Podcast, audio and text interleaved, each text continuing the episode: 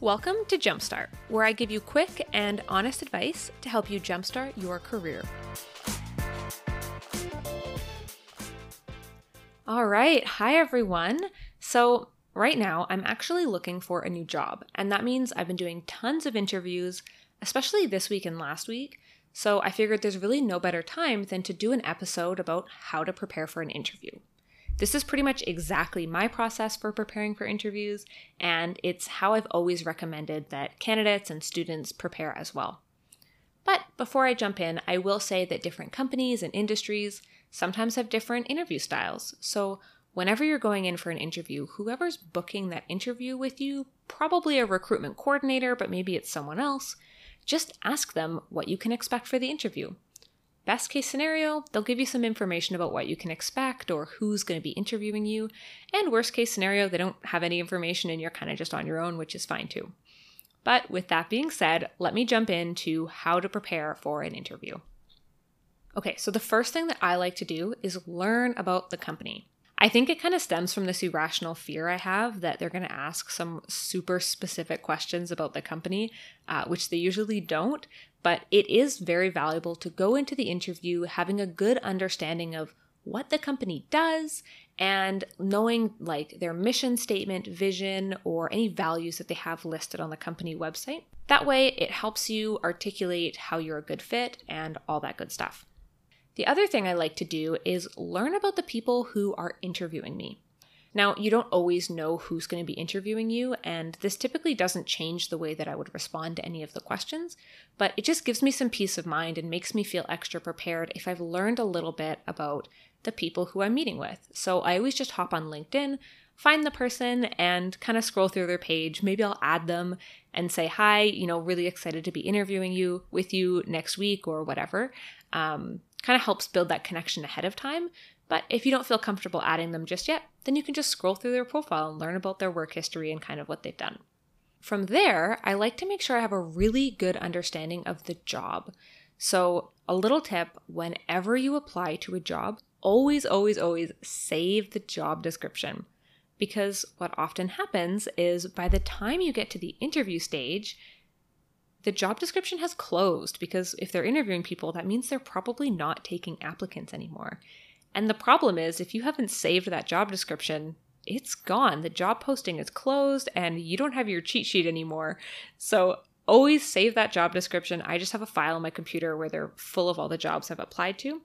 That way I can reread it while I'm preparing for the job to make sure that I have a strong understanding of what they're looking for so I know kind of how I fit into you know, what they're looking for. Do I have the right experience? Are there areas where I'm underexperienced or overexperienced? And then I also like to have a good understanding of the duties or responsibilities as well. Um, again, it just helps me prepare and helps me give more specific answers when I'm in that interview. All right, so once you've done that, you can start preparing for the questions that they're going to ask. Now, when you're preparing for questions, I will say you're kind of trying to strike a delicate balance. Because, yes, of course, you want to be prepared and giving really good answers and really relevant answers. But you'd be surprised by how often hiring managers have come back to me and said, the candidate was actually over prepared. And if you're over prepared and you're coming across as stiff or maybe scripted or like you've rehearsed those answers, it can make it really hard for the interviewer to feel like they're building a connection with you and they're getting to know you and your genuine self. Plus, most interviews are online these days, and when you're doing a virtual interview, you already are facing a barrier because you're talking to someone through a screen. So it's already more difficult for someone to feel like they're getting to know you. So, when preparing for interview questions, a way around this is instead of thinking about the questions I know they're going to ask and deciding on exactly what I want to say. Instead, I like to think about the key points that are really important for me to hit in my answer. That way, when I'm actually answering the question, I remember those key points that I decided I wanted to talk about, but the way that I structure my sentence and the way that I respond comes out naturally. So it's a great answer, but it's also natural and conversational, and they can get to know me a little bit, and I can show my personality a little bit. So, with that being said, The three questions that I think are most important to prepare for and to know what you want to talk about are tell me about yourself, why do you want this job, and why are you interested in this company? Now, for the first one, tell me about yourself. I think this is really important because it's typically the first question they're going to ask you, like right out of the gate. And this is your opportunity to shine. This is really, you know, the first time that they're hearing you speak in some situations. And it's really an opportunity to showcase that you're really confident, that you're a professional, and that you have great speaking skills. Plus, when I know that I've done really well in that first question, it kind of just helps me relax a little bit and shake off some of those nerves for the rest of the interview. When you're answering, tell me about yourself, a common mistake that candidates make is they talk for too long or they don't talk for long enough. But the former is definitely the most common. So, what I recommend is when you're telling them about yourself, you want to keep it to maybe a minute, maybe two minutes at the most. Don't talk too much about your resume or what's on your LinkedIn because they have already looked at your LinkedIn, they have already looked at your resume. What I like to do is give a very, very brief synopsis of my experience or my most relevant experience, and then talk about who I am as a professional or what my goals are, something like that. This is something that you really want to make your own, and I don't think there's really a wrong way to introduce yourself, as long as you're making sure that, like I said, you're coming across as confident and showcasing your amazing speaking skills. However, when I introduce myself, it usually sounds something like this Hi, I'm Sarah. I'm a young professional who recently graduated with a Bachelor of Business in Human Resources and Finance. Previous to graduating, I worked at TD Bank, where I was promoted once and I worked with a lot of people. Then I worked as a campus recruiter, where I did a lot of event planning and full cycle recruitment. I would describe myself as someone who is ambitious, results oriented, and I love to think outside the box. With an answer like this, it's quick, it's short, I sound confident. I'm giving them a quick recap of my experience so they remember who I am because they've probably looked at a lot of interviews and a lot of resumes. But then I'm giving them a little bit more. You know, I talk about the fact that I'm ambitious, that I'm results oriented, and that I like to think outside the box. It's something that's a little bit different and it helps them remember you. From there, like I said, they're probably going to ask you, why do you want this job? And why are you interested in this company? Sometimes these questions are combined into one question. Sometimes they do one and not the other. But I do think they're very, very important, especially why do you want this job? Because, again, there's no wrong answer to this question. What they're looking to see is that you have thought about it, that you've done your research, and that this is a job that you really want. I talked about this in my last episode, but hiring managers like to see people who are deliberate. They know what they want and they are going for it. So, this is your opportunity to showcase that you've done your research, you know why you want this job, and this fits into your career goals. From there, why are you interested in this company? Again, I don't think there's a wrong way to answer this question, but I do recommend, like I said, understanding what the company does and the company's mission and values. Using that, you can talk about how that relates to you and why it's important to you. From there, they're probably going to go into some behavioral questions. These are questions like Tell me about a time when you had to be a great leader. Or tell me about a time that you had a tight deadline and what did you do to meet it? These types of questions are really the meat of the interview, and there's a few things that you can do to prepare, plus, I have some advice for how to actually answer them. Now, one thing that I learned actually from an influencer about how to prepare for these types of questions is to make a list of all of the questions that you think they might ask you and then just write out what you would answer them or practice answering them. So, obviously, this is a lot easier if you've reread the job description. Then you could even just look at each responsibility or each duty that's listed and come up with a corresponding question that they might ask. However, I will say I do have a caveat to this type of preparation because I do think there's pros and cons to this approach. The pros to this approach is it can make you feel really prepared. However, the cons are going back to sounding scripted, if you're over prepared and you've come up with like all of these different questions that they might ask you, you might sound kind of scripted. And I actually tried this in a recent interview. I made a big long list of all the questions I thought they might ask, based on what I knew about the company, what the recruiter had told me about the interview process, and based on the job description. I made a list of, I think it was like 25 or 30 questions, and I wrote out all of my answers.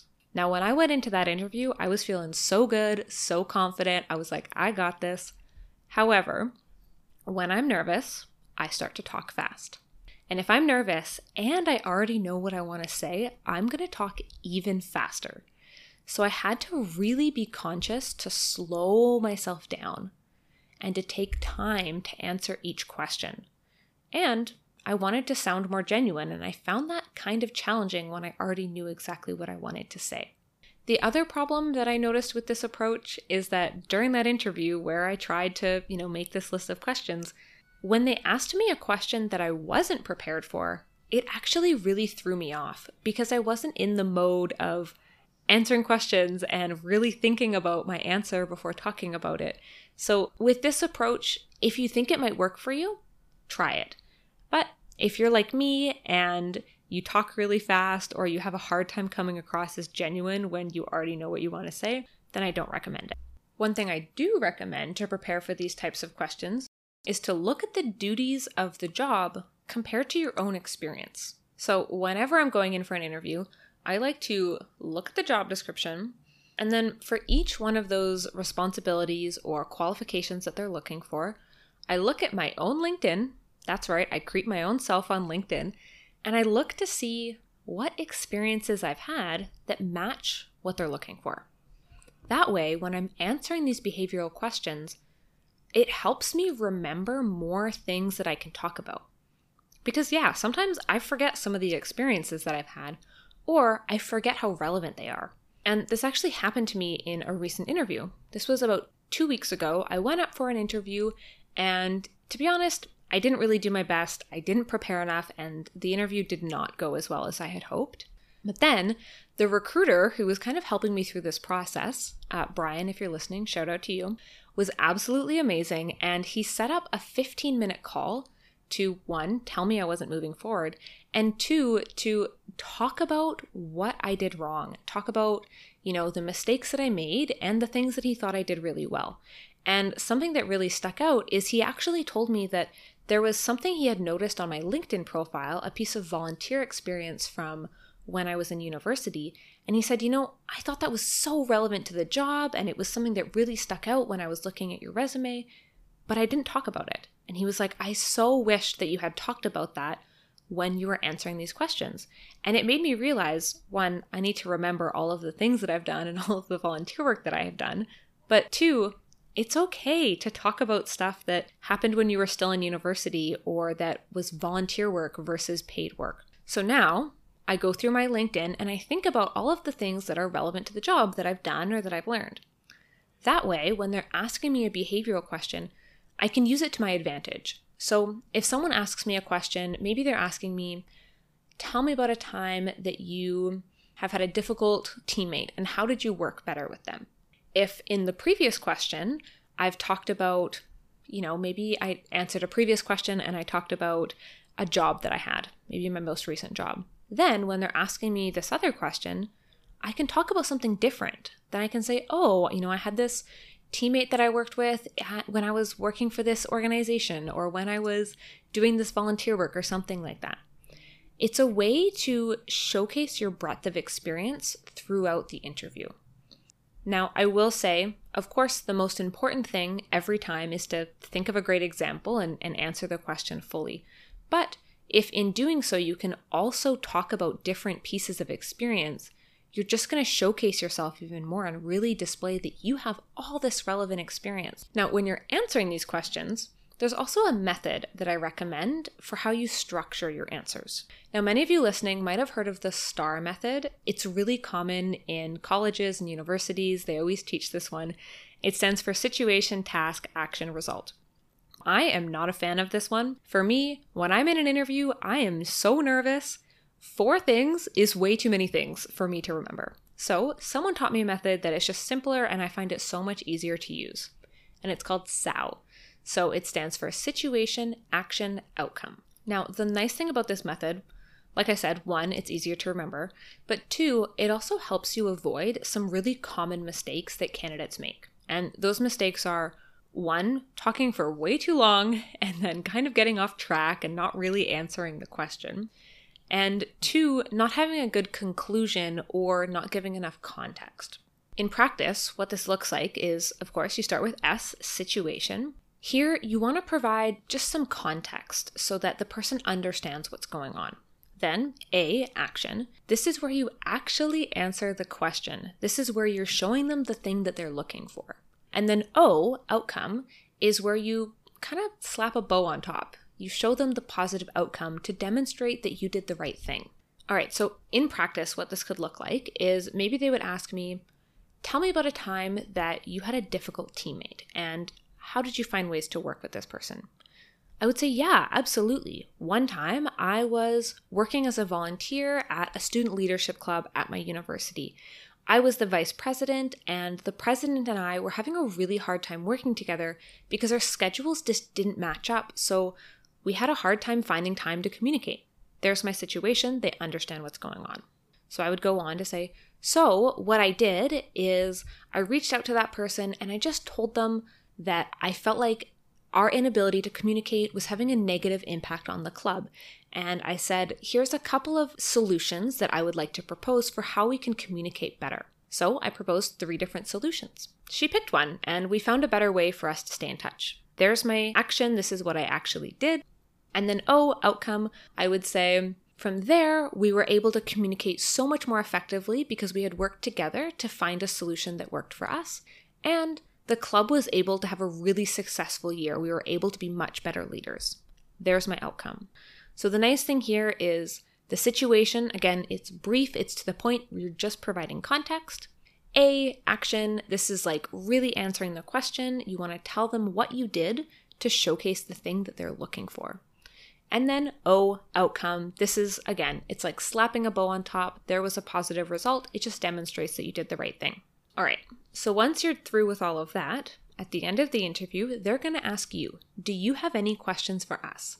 And the answer to that is always, always, always going to be yes. The reason why you want to ask questions is because it demonstrates that just as much as they're evaluating you, you're evaluating them and that you are thinking critically about is this the right company for me? Is this the right role for me? So Always prepare questions at the end of the interview. I recommend over preparing. Again, it kind of helps with my nerves if I know that when we get to the end and they're going to ask if I have questions, I know what my questions are in advance. I usually have them written down and next to my computer so that I can just relax. I know I'm not going to mess this part up and I can find the answers that I'm looking for.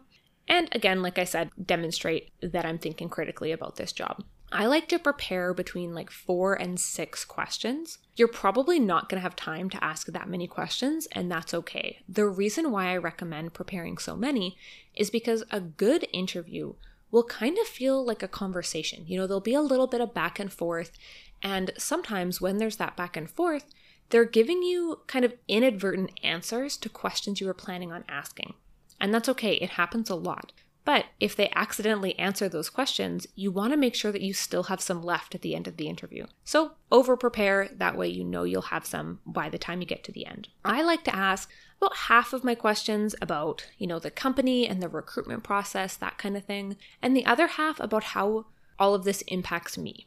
Questions about the company or the recruitment process, I like to ask things like, what can I expect for next steps? You know, when can I hear back? Or how would you describe the company culture? Things like that. And questions about how it impacts you can be things like How would you describe your management style? Or would you say that this role is more administrative or more strategic? Or, you know, what's the most important thing that I'm going to learn in the first 30 days? Things like that that are good for you to know. If you're having a hard time coming up with questions, what I like to do is imagine a situation. Imagine that you're about to go into the interview and the recruiter says to you, you know what? We think you're such a great candidate that we don't need to interview you. In fact, you've got the job and you're going to start tomorrow. If it were me in that situation, I'd be like, oh my God, I'm freaking out. There's stuff I need to know. So imagine, what would you need to know if that happened? And it'll kind of help you come up with some questions. All right, so lastly is to send a thank you message. So, whoever has interviewed you, anyone who was there, sometimes it's a recruiter and a hiring manager, or maybe it's two hiring managers, whoever it is, you always want to send a message, I would say within the next like 72 hours, thanking them for their time. If you have their email address, always send it by email. If not, find them on LinkedIn, add them, and include a message in that um, in that connection request with your thank you note. Either way, you want to keep it super short and to the point. I usually say something along the lines of Hi, thank you so much for taking the time to interview me yesterday. I really enjoyed connecting and learning more about the opportunity. I'm very excited about the next steps.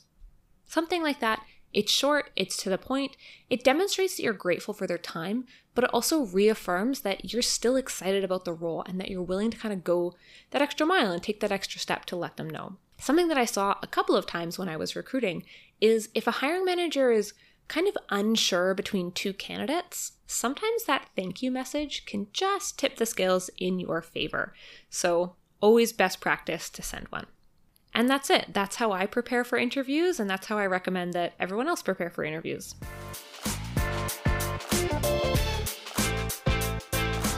Thanks for listening. Be sure to subscribe for new episodes every other Wednesday.